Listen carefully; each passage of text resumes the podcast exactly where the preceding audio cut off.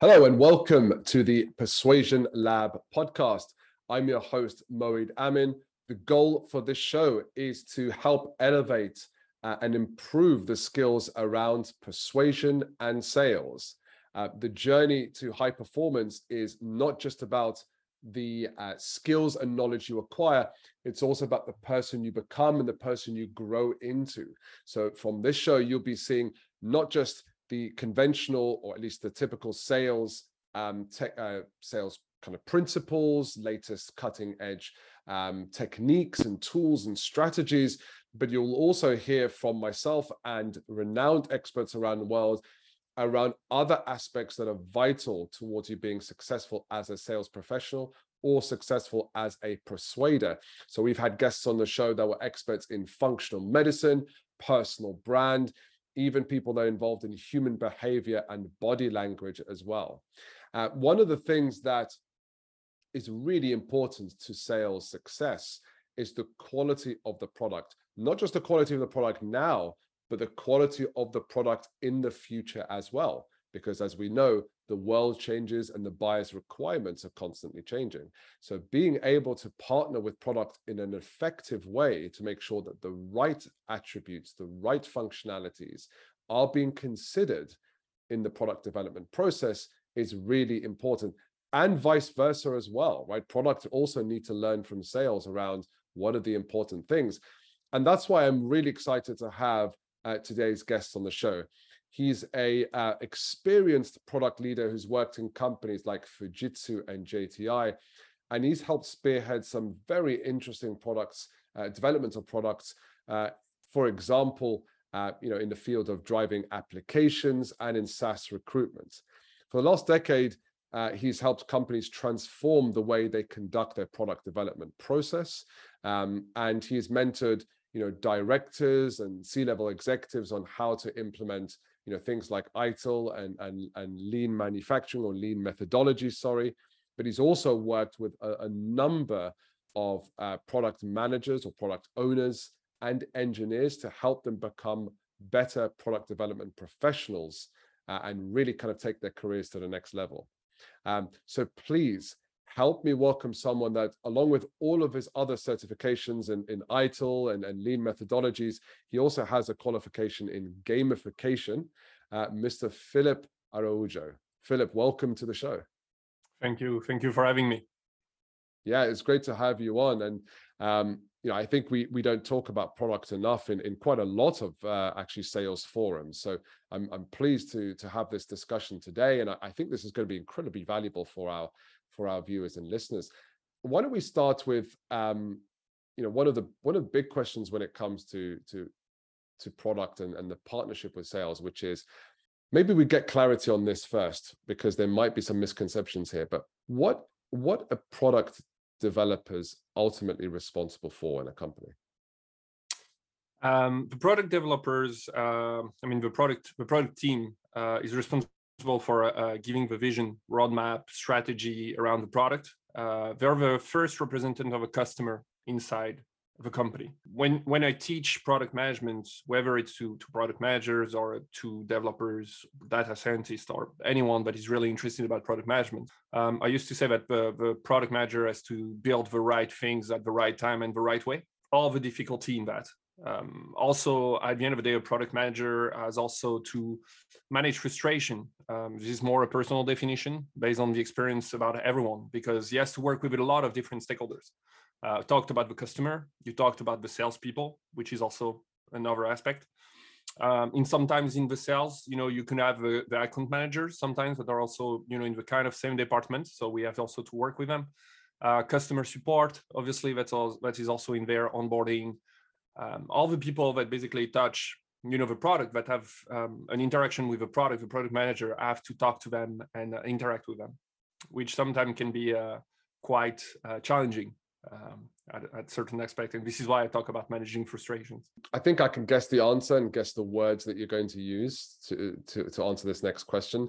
How would you describe the typical relationship between sales and product?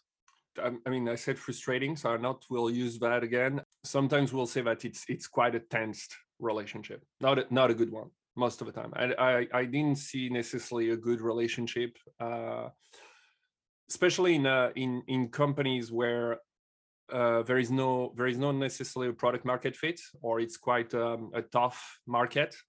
This is where it starts to be harder. The harder it is for salesperson to sell their the product, the harder the relationship is. Because what happens is that they go to try to sell the product, which is their job and which is totally fair. They hear back from the from the customers. Generally, they come back and they say, look, I can't sell because we don't have this feature, or I can't sell because we don't have this, or I can't sell because, you know, we we got we lost the sale to a competitor, and because the competitor does that. We receive answers, or we receive solutions, which is generally what a what a product manager doesn't like. Product managers try to solve problems, and we we we try to solve problems as much as we can. So when we receive solutions like that, it's something where we feel that we are blindsided a little bit and, and pushed in a certain direction. We'd go sometimes like against the direction we're trying to go, you know, with a vision of a product. So this relationship can be can be really hard, but it's not just, you know, I, I talked about the, the responsibility of the sales and what they're trying to do, but it's also the responsibility of a product manager. Because at the end of the day, you know, the product manager is the one that is always talking to the customer and try to be empathized as much as possible. And so it's the one that needs to make understand to the salespeople. And I saw that a lot where product managers were not talking with the salespeople, were not having meetings with salespeople, didn't want to talk with salespeople, and didn't even give the tools to the salespeople to, to sell the right way. And, and what I mean by that, by the tools to sell the right way, is that we know the pain points, we know the problems we're solving for customers. You know, we talk to them, we know the vision we have for the product. And and sometimes for product manager or even like, you know, designers and all, it's like, it's self-evident. So, you know, the sales should know that. And it's almost like this kind of reaction that they have. And so they let the sales go, and then sales come back, sold something, and it's like, yeah, this is not what we agreed on, or this is not what we were intended to do. And so this this creates all those tensions between the between the two departments. Let's dive into that, because I I, I feel that if we if we share more around this and give that kind of clarity, that this will this will help solve at least eighty percent of, of some of the problems that are occurring here. Help solve it. I don't mean solve it. We're not going to solve it in a in a you know half an hour conversation or forty-five minute conversation, but but we, we're we're definitely going to help direct people in the right way. So um, you talked about salespeople share the solution, right? Or share the the ultimate situation, for example, uh, the end situation as or conclusion, let's use that term. Uh, and this is not something that products can can really work with. Can you give an example of how salespeople should share the right types of information from their customer interactions or pro- buyer interactions that product people can actually do something valuable with? I think I, I got that when I was when I was working in um, in recruitment, and also um, you know, our, our salespeople were really expert also about the the field. And so they knew a lot about, you know, how it was working, the law, and what the, the recruitment agencies were looking at. So sometimes, you know, the, the, they were going into meetings and they were trying to to sell almost like they were they were still having the, the sales aspect, but they were a little bit product oriented, uh, product managers oriented. And so the good thing is that we were selling the experience. And when we were selling the experience, you know, we were they were getting the feedback on what was happening in the experience and what was, you know, working, not working, or what they could do, for example, you know, how they could make their sales scenario better. So when we were having in that, you know, we were understanding more of the problem they were having, or we were understanding, you know, what is the feedback, or what the people were trying to see, what was the question. So, so having, you know, uh, an understanding about the interaction we were having with the clients, it's a bit, it's a bit better for us, because it's almost like we get this um, script about what it's happening. So it's almost like we did the interview, but we were not there. And so we get almost this script of interaction, and suddenly we're saying, okay, this is where it's, this is where it's not working. This is where the experience of a user journey is not working. And so from there, we can ask more questions when we can be like more into an investigation, you know, point of view. I think from both sides, you know, we have to remember that sales and, and product people are both achievers in terms of in terms of the way they are, like both want to win, you know, when you look at the profile that they have. And so this can create, you know, like spirit, like passionate conversation. And I think this is where, where it comes from. So I think it's on both sides, right? As I said, it's it's understanding better what is happening. And on the other side, understanding also giving to the sales, like understanding better what we are trying to do. And that's interesting you shared that, because I, I don't know what the perspective is from from product experts, but certainly from sales experts, we wouldn't have thought that product our product colleagues actually have quite a bit in common with us. Um, you know, we wouldn't have we wouldn't have associated, you know, product colleagues with high achievers, for example, uh, and wanting to achieve a goal. But actually, now that you say that, it makes perfect sense, because, you know, people are working to a timeline, right? Especially mm-hmm. when it comes to product development, there's very intense timelines, timeline sometimes.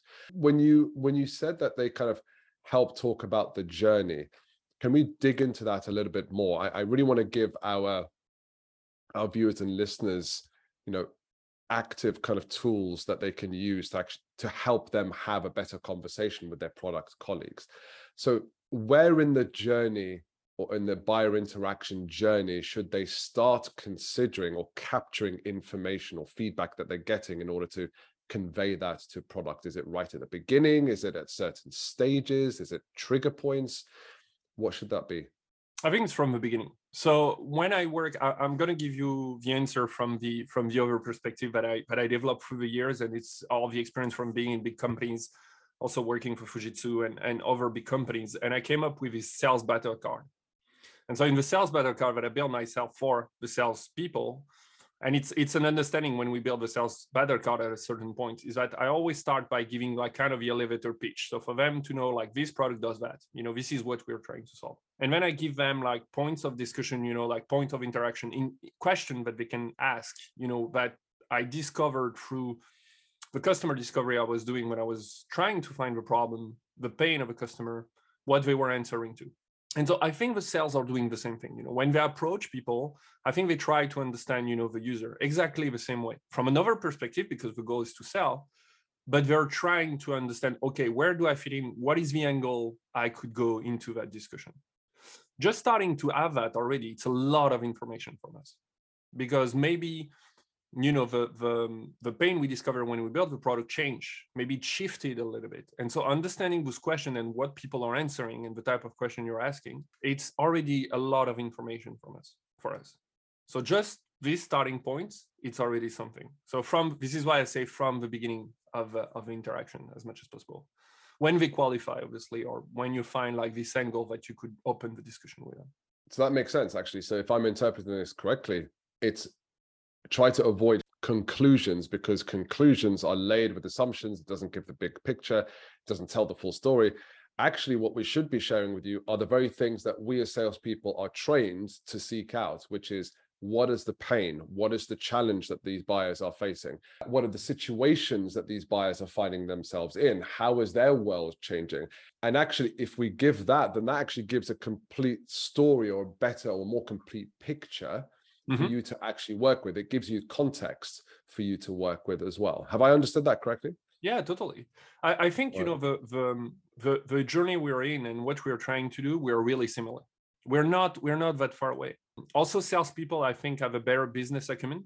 Uh, we have maybe a better tech acumen, you know, when we're in the, and, and you know, the, the U X acumen, so more of the tech side on the product side, but on the business acumen, I believe that sales have more of that, because they see this opportunity way better sometimes that we can see.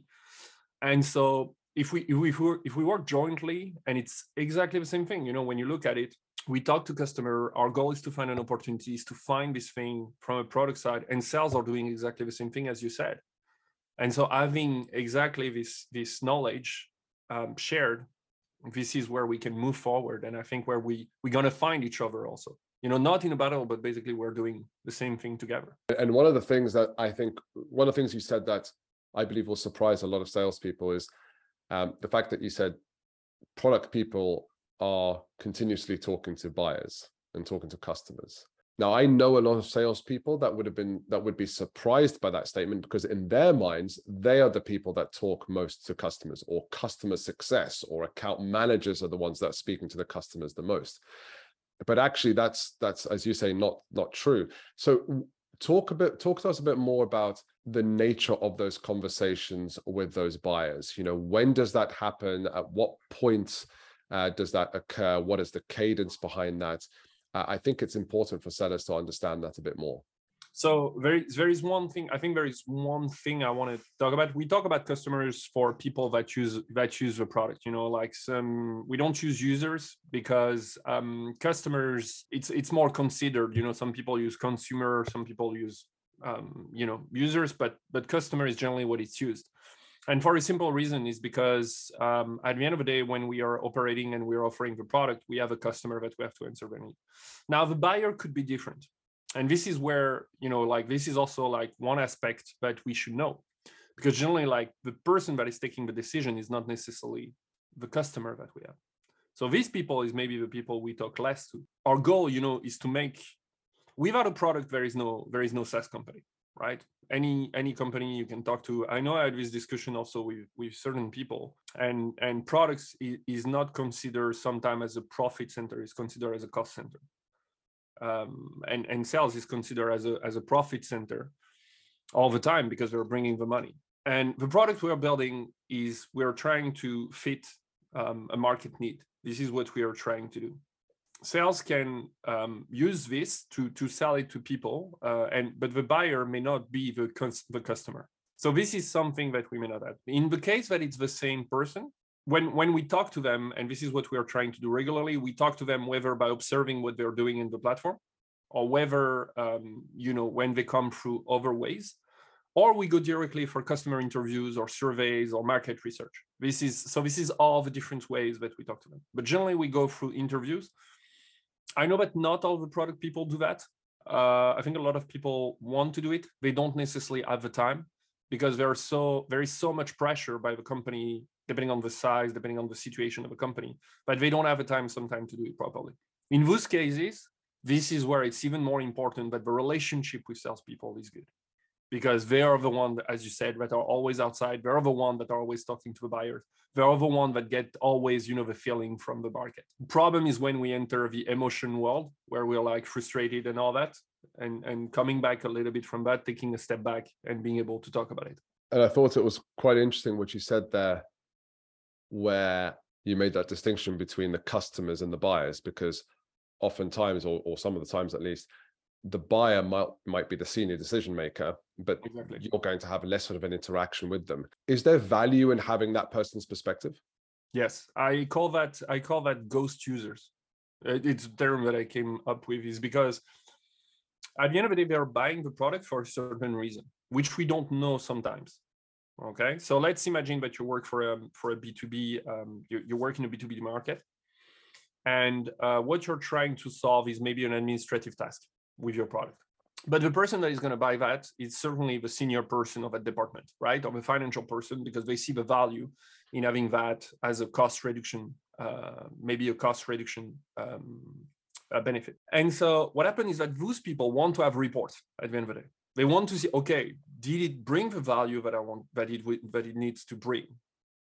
Because when it's time to renew, these people are going to ask the question. They're going to be like, yeah, but my people are not using your product, or I don't see the benefit of your product. And so suddenly it makes the sales um, the sales job even even harder, right? If we are not trying to to feed them in the product in a certain way, they may not be like super users, like using it every day and seeing the value every day, but they are a certain type of user that we have to take into consideration. And sometimes it's completely forgotten from, from product perspective. And this can, can only be brought by the salespeople, I believe, and account managers um, and customer success, for example, because they know those people is the people you have to deal with. So that already, already that's something that salespeople can add value to, to the relationship there, because they have that interaction. So good. Um, what does, um, I'm, I'm really intrigued to learn from you. What does a good sales and product relationship look like? I think it's when we work, when we work together, even, even in sometimes selling together, it works really well when you look at it, especially at the beginning, uh, you know, when, when it's a small company. Sometimes, you know, you go to these deals where it's it's um, it's higher deals, and um, you have to work together. So you need to have a sales perspective when people are capable to open the door, which is something that we don't know really how to do. You know, the relationship that you have and all that, it's not it's not something that we're. We, I mean, I didn't see that as as really good in the in the product teams. Getting out of a building, I will say, where you know salespeople are really good at that. They're really good at like you know opening doors and and coming in. If there is like this this right you know, things that goes both ways. So the first way is like sales, helping product to sales, to sell, um, to use the product. Uh, so product helping sales to sell, sorry. And then the other way around is also that we have all the knowledge about the users, how they use the product, what they're missing out and all that, and giving this information to sales for sales sell even more. So that's that's the other aspect. You know, I, I think it both it works in both ways. And this is where you see where it works well. Because when you're capable to say, you know what, like, I know that, for example, all these people in this company are using that. We have the same company on the side, not all the people are using it. Is there a way we can sell this product the same way? Is there a way we can, you know, what is the offering? You know, how we can work on that? How can we share this information that works better for you? So this is how we can really work jointly uh, in that. And finally, yeah. the, the, the last thing for me is that if sales cares a little bit more about the implementation, the success, you know, what what I saw that in, in bad relationship is that sales, you know, sell and, and that's it, they cut, they cut it there. And then it's the responsibility of product, of delivering. And this is bad because we don't know what was sold. Sometimes we come in and we're like, oh yeah, our sales, your sales guys told us that. And we're like, okay, what do we do with that? So we handle a relationship that is already, you know, at risk. We handle a, a hot potato in there. And we're like, okay, how are we going to deal with this? How are we going to, how are we going to make it happen now? Or how can we say to a client that we can't deliver that because we don't have that in our product, or at least not the way they intended to. So having this, this, um, you know, process that goes until the delivery and that they're also, um, uh, you know, helping us in that, it's, um, will be, will be a, the best relationship that we can have, I think. Yeah. And, and unfortunately in a lot of companies, Um, salespeople aren't necessarily um, incentivized or even interested in that. But actually, I mean, I personally believe that's crazy because um, that actually will damage the profitability and longevity of a business, right? If we keep selling, if we keep selling deals and contracts um, that are set up for failure, um, then word will get out, and believe you me, it will get out, and and that will make sales and products job even harder. So it, it's interesting that you that you mentioned that, and I think it really depends on the company and, and the nature of the leadership and what they incentivize and and and what they create as a culture. Um, one thing that you stated there that was really valuable, that which is um, the insights that products have about how customers are using the product. Um, and I've been involved in companies where I've been a commercial advisor to those businesses, and they've had, I mean, incredible amounts of data points um, that they hold based upon how users are using their platform. And just from those data points is an incredible amount of information that sellers can use as an insight-led uh, conversation rather than just a discovery mode conversation. Can you talk to me a bit more about that, right? Is that is that something product people genuinely can capture quite quickly and, and are able to share it in a way that salespeople can use? Or, or, or do they need help maybe from salespeople to understand um, the, the perspective and therefore make sense of that type of information? Yeah, it's something. It's something that uh, that product can can create. Um, I think you see that more into uh, data-driven companies, uh, growth companies. You know, that have this mindset where they have a lot of data that that um, that support their decision. And in there, I think there is also a need of training uh, in the culture about data and also to salespeople, because we don't necessarily know all those data points. We can capture them. You know, we can capture anything you want. That that's not. That's not an issue, right? Um, you can do that. You can do that super easily in product. And as I said, at the end of the day, we get this data, and then how we transform this data to give it to the sales, so that sales it's an insight, and they can use that to build on what we have. Um, it's so much easier also for them. You know, like it has been said, like finding a new client, it's way much harder than trying to upsell a client that we already have, right? For for salespeople, you know, like if there is if there is this relationship, as I said, about data and about saying like, look, like we know, like, for example, sales could, could tell us like, we know that those people, you know, we have observed that. Is there something that, you know, you know, coming with this question to us, like, how can we upsell this? Or as I said, we love solving problems, right? So maybe you have a range of product, maybe this product works together, works together the right way. And so the question is like, okay, how can we upsell? And, and this is the question that product also should answer. You know, we're not working just for the outside. We're also working for the inside. And obviously, the, the better success we can have with our product, the, the first of all, the happier we will be, because I think it's, the, as I said, we're high achievers also, and we want to make uh, an impact uh, on, on with what we are working on. But also from a sales perspective, you know, it's um, it's having this insight that will that will give them, let's say, an advantage or a, a competitive advantage compared to, to the other ones, you know. So, yeah. so yeah.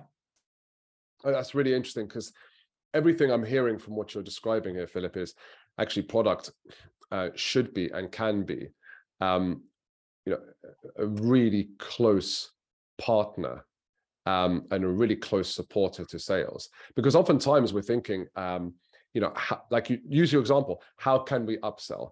Um, you know, what insights can I give to this buyer or to this customer that's actually going to make them really think about their business, that's going to help me stand out as if I've got something very valuable to say. Mm-hmm. And oftentimes we look externally and try to do all this analysis and research about the buyer and their business and their world and their industry, et cetera.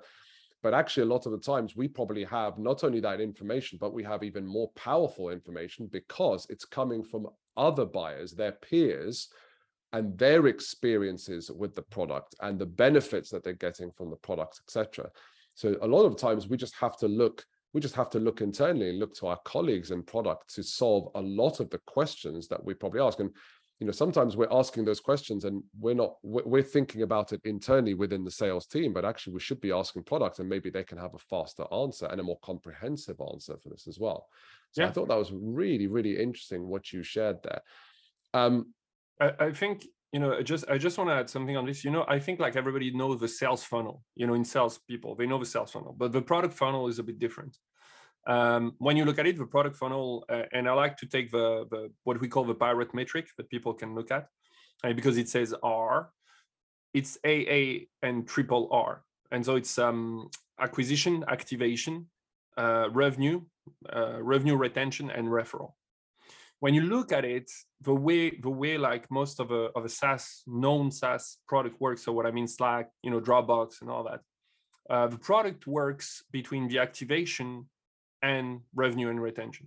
This is this is their area, and this is what it's coming right now with a with a product led, and and where you know marketing sometimes sales um, marketing and sales work. Uh, it's whether on the referral or on the on the uh, acquisition. So basically entering this funnel, you know, and, and then afterwards it's it's product that since they know the retention, since they know what it's happening inside the product, since they understand the, the behavior of a consumer right now, they can give that to the uh, to the salespeople, and sales can work on the referral part. So seeing who's other type of customer that we can we can target, uh, seeing the same customer, growing the account, um, you know, all of that. So this is the the, the I think I think this funnel is not necessarily known or explained to the salespeople. Maybe it is, but uh, most of the time, I know that we we like to live in our world, and it's almost like um, you know two two areas that are really different. Yeah, and I love having these kind of conversations, Philip, because actually, when you talk about when you try to understand the other person's perspective, actually you find that there's a lot of similarities. You share a lot of things um, without realizing it. So the activation element, you know, good quality sales teams should be very, very interested in the activation elements, because that's the first touch point as an experience as a customer. Um, and that sets the tone um, and the emotions for the rest of the relationship. Um, and then the revenue, you know, if, if, if, if we don't get, if customers aren't happy, then they won't pay us. If they don't pay us, we don't get paid in our commission. So we should be there. And retention, right? So more and more sales teams are, Um, they're, they're being aligned in terms of retention incentives. It's not just the purview of the account managers. Um, there are more sales teams where the business development people are incentivized to make sure that the, the deal is a good quality deal that actually renews, and they get a cut off that. Um, so actually, the three three out of the, what is it, five that you just stated there are things that salespeople actually share with mm-hmm. product. And I think with that commonality, hopefully there can be a better relationship. So it's really interesting that you shared that. Um, talk to me about product-led sales. It's a term that we are hearing yeah. a lot more. Yeah, it's a it's a it's a term that came. Uh, it's again, um, I mean, the industry that we're in, especially in SaaS and all that, we are really good with buzzwords and and new ways to explain again the same stuff. Uh, product-led in itself, or product-led growth, how uh, how it is um, explained, is a it's a business strategy uh, where where you use the product as the, the main vehicle to acquire, you know, like the, the what I was saying, so acquire, activate, and retain customers. So if I take the example of Slack again, you know, people know Slack and people start using Slack, it's free, then suddenly you start paying for it. And then you're going to go through this, this funnel and, and start paying maybe an enterprise account or things like that. And this is how this company are going so quickly and so big. And so where it plays um, something different is that companies generally have been sales driven or marketing driven. And now people are trying to shift that, at least in the product community, to being like more product driven or more product led. Uh, my, my impression is that it, it feels like uh, products sometimes have this uh, Superman complex where we can where we can solve everything and we think we can solve all those things and, and being like, yeah, we don't need the others. Where in reality, it shouldn't be like you against us or us against you. But as I said, you know, working towards that. Obviously, the product is super important. If the product is not there, you, you can have the best salespeople. You can have the best salespeople. They, they can't make magic, right? It's it's almost impossible. But this this product led, it, it's important in a certain way. It's important for salespeople to understand it because there is a lot of benefit for them that will help doing their job like so much more easily. Um, so yeah, it's something it's something to understand and to look at right now. And and how can sales work with that product led strategy? Um, it's understanding this this funnel. Um, because what happened is that generally what happened on that is the shorter sales cycle. You have shorter sales cycle because people start using the product quite quickly, start to get the benefit. And so the question after that is when sales start to intervene to be able to do the rest, the rest of the job, right? So obviously, you know, there is the two things. Um, there is at least this part. That's the, that's the first part. The second part, sales still have to do it. You know, there is big accounts that will not go through this funnel. They will come from somewhere else because it's almost impossible. You can't, you can't have necessarily a company of five thousand people or five hundred, you know, that will go necessarily through that. For a certain product like Slack, yes, sure, because but Slack is one is one exception. You know, it's not is not the rule. So it's it's understanding what it's going to be the role of sales in that, and how you know product can contribute to sales, and how sales can contribute to product. And how can sales use the data, but because everything is around data, how sales can use this data to make their job, you know, so much more um, powerful, how they can leverage that, basically, to make more sales and to be more successful. I realized there was one question I, I hadn't asked, uh, which is an important one. Oftentimes you hear stories of uh, salespeople get wind of a, um, a feature or maybe even a product that's being developed. Um, they get excited. Uh, and may get overzealous and mention it to a customer or a buyer too early. Um, how how can how can companies avoid that from happening? And it, it might be something. I personally think it's as simple as having product and sales talk to each other and have a having a better cadence and structure around doing that, and for product to be clearer with salespeople. Uh, Um, about when something's so early, or sometimes maybe just not not saying anything yet until it reaches a certain stage. But I may be oversimplifying this. Um, you know, have you seen a better approach? Have you have you have you seen a better yeah? Have you just seen a better approach for this? I can tell you what happens is that generally, like salespeople want to have a roadmap. They want to know, okay, what are we delivering in three months? What are we delivering in six months? What are we delivering in nine months? This is like um, dangerous. To have roadmaps like that, especially when you talk about futures, because uh, things change quite quickly. Uh, things can happen also on the platform. You know, there is like, for example, this new client coming that is super big and it's, uh, you know, putting down part of the platform. So we have technical debt, so we have stuff to work on. And suddenly the roadmap, we're not capable to, to take it into account. Uh, where it worked for us, uh, when I was working, um, you know, at Masternaut, which is Michelin now, um, is that we were giving a roadmap, but only on three months. So basically what we are sure about delivering. So what is what is coming next? When it was further away, we were talking more about value. I think it's easier when you when you change the discussion. Because when you look at it, you know, if you talk about futures, people are fighting futures against futures. So for salespeople, it's really hard, right? Because it's like, oh, my competitor is doing uh, B, D, and F, and I'm doing A, B, and D, okay? And how do you compare the value on that? It's really hard for a user, you know, you you finish with this list of features and you're you're having a battle, and it's it's really hard. When the roadmap is more on the value that you're bringing, so more around the pain. Um, first of all, sales can contribute to that. They can they can they can be the the, um, the spearhead to confirm. You know, long before, if we are trying to find out if there is a need for that, we could be the one saying, oh, this is what we are trying to solve, you know, in the next six months.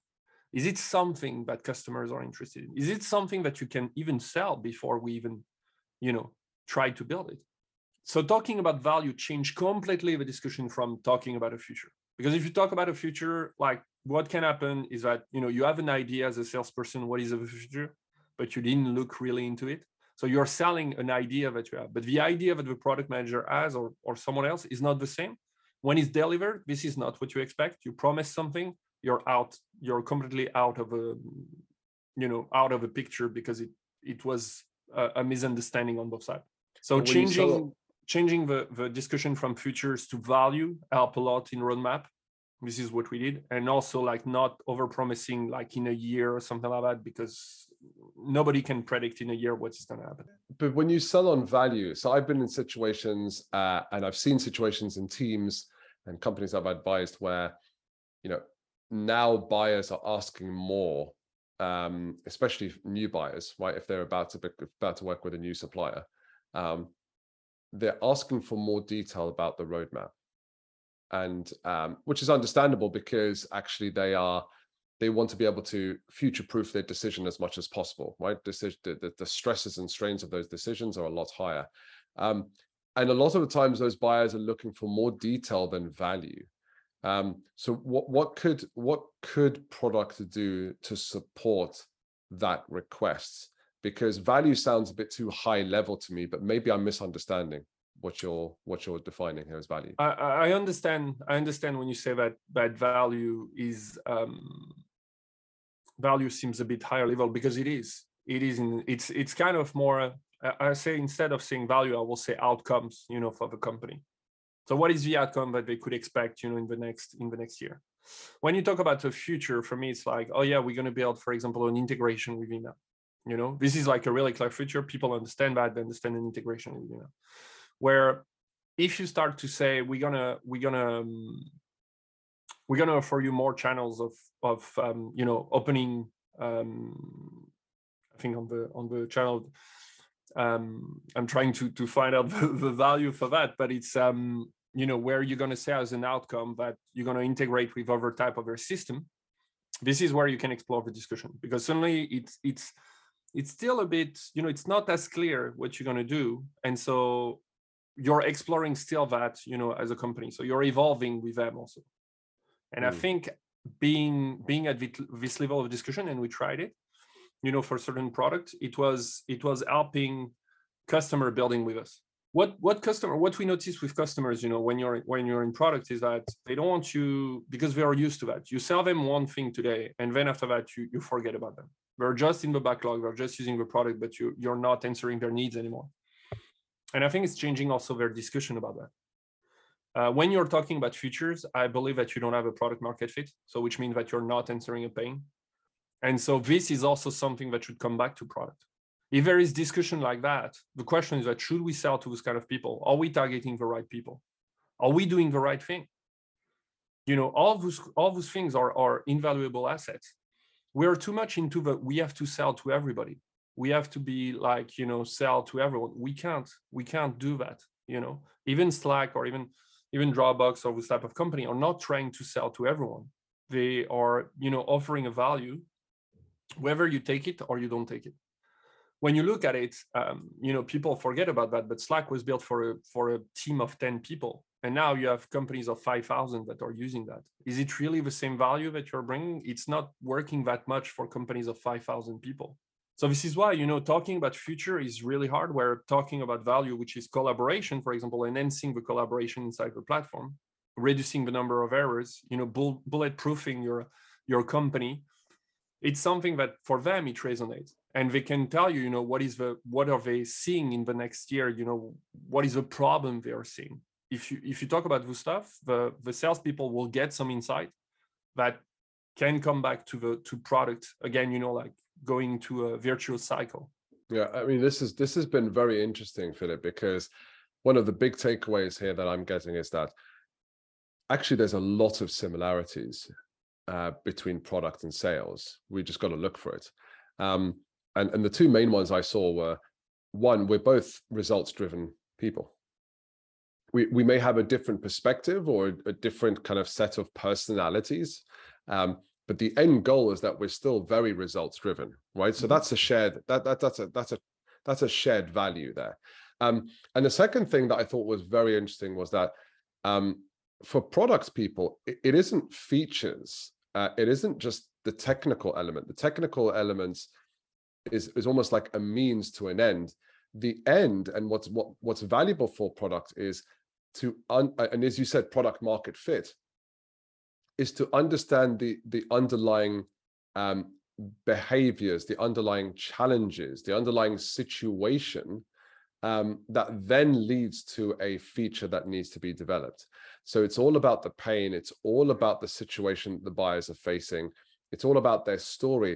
And actually, that's something that, you know, like I said, salespeople are trained. That's our, that should be our very world. We are um, optimized to to understand and question and uncover all those sorts of challenges and pains and desires in order for us to have a solution. Um, now, we have a, a commercial framework solution, but you provide the technical pl- foundation and platform for that commercial framework. So I think just those two things, um you know, that isn't that's valuable, because now we have a shared value. Now we have a, a uh I don't know how to describe it, almost like, you know, shared perspectives, right? Shared importance, right? So I think right there now we have a framework for a good discussion between sales and and product, and actually we should be we should be working a lot closer together. So I, I thought this discussion was really insightful, and, and I know that our viewers and listeners will see the same as well. Um, one question I wanted, I, I ask all, all our uh, guests, uh, which I'd like to ask you is, um, if, if there are three books uh, that you would recommend uh, people should read, or, or, or alternatively, you might say, actually, there are the, these are the three people that our viewers and listeners should uh, should follow uh, and learn from. Uh, who, who or which books would you recommend? And they don't have to be around product. Uh, it, it, these could be the, the the three the three individuals or the three books that have really changed your world and kind of really helped you advance to where you are. I think the the first book that changed that changed me, like, and it was on leadership a long time ago, um, two thousand eight or something like that. It was Tribal Leadership. Um, Dave Logan, I think his name is, uh, and it's just because he's talking about, you know, how to how to manage your teams and how to give a vision, and the, the importance of, of culture um, inside your company. The second book I will give, it's because, you know, we live in a we live in a world right now where it's uh, the, the boundaries between people um, or and the and the borders between the countries or how we work um, or or blurred way more and taken out, is the culture map. Is to understand that, you know, people are coming from different cultures that they are, may after that come to the U K, for example, or you work with people that are in Germany or Australia or France, and we all have a different culture. It's not because we all speak English, we all speak the same English, right? And understanding that someone that is structured, that seems structured to you, for, for example, a German person will seem unstructured. And so this book is really good because it gives you an understanding about the difference in the cultural shift around certain things. They do like this great graph where they show you, you know, the different country compared to, for example, structure or organization or leadership. And just just having that in mind, you know, when you're going to work with people, and especially if you're in sales, you know, you can work with with people from from anywhere in the world. So I think it's a it's a good book for anyone, whether you're in sales, in you know product, or any organization. And the third book, that's that's uh, I mean the third book of a third person. That's that's a really good question, because obviously you know I could say like uh, the, the the big ones that everybody knows, but um, someone that I was looking at and unfortunately like passed away is Tony Hsieh. Uh, he was the founder of Zappos uh, that was sold for one billion, which is a shoe company. Uh, he wrote this book that was called Delivering Happiness. It's really interesting, again, from a culture perspective, um, what he brought inside the company and the growth, the growth mindset that he had inside that. So it's kind of it's kind of three books that I gave that are not necessarily in link with um, you know product management, more around leadership and growth, because this is this is what we need. This is what we need, more people that are uh, that are around growth. Yeah, those are really good ones. The the culture map I I know of, but Triple Leadership and and deliver, Delivering Happiness I've heard of, but I haven't read that. Um, and if so that, you want that, those are interesting. Someone to follow, I will say like his, his study is quite interesting on the flow and everything, is Steven Kotler. Uh, but I will give as, a, as someone that still, you know, because I, I gave someone that passed away, so I will say someone that is alive, uh, Steven Kotler, around Rise of Superman, of Stealing Fire, understanding how the brain works. Um, that brings also things about flow, gamification, um, you know, all of that. That is that is really useful for performance team. Yeah, that's that's a good one. That's a good one. Thank you for that, Philip. And uh, how can our, I've really enjoyed this conversation, by the way. How can our um, viewers and listeners uh, find you, connect with you, learn more about you? Uh, they can connect with me on LinkedIn. Uh, they can connect also with my blog on Medium. Uh, and yeah, I'm on I'm on social media, so it's uh, it's where they can they can find me uh, until I have uh, more stuff around coming. I have a book that is coming, um, again, on leadership, more more around leadership, around product. Um, I believe, as as you said, you know, there is a lot of uh, communication that can be done uh, between between product and sales. So, Philip, this has been um, really interesting conversation, uh, I have to say, and uh, it, definitely it's an area that uh, both sales and product need to understand more, each other's perspectives. But from a sales perspective, I think there's a lot that we can learn from product and a lot that we can rely on products who, who will have the answers to some uh, you know, important questions that we're always asking ourselves. Um, so I thought this was a really, really good uh, conversation, very enlightening. Thank you for coming on the show. Thank you. It was, uh, I really enjoyed that. Thank you. And uh, so this is Moeed Amin signing out. Um, if you're interested in the uh, the science Uh, and research behind your buyers and what makes them buy from someone versus what turns them off and what approaches to avoid, uh, do please check me out uh, and uh, get in contact. Link in the show notes below so you can learn more about my programs and how I can help you do that. So until the next episode, thank you very much.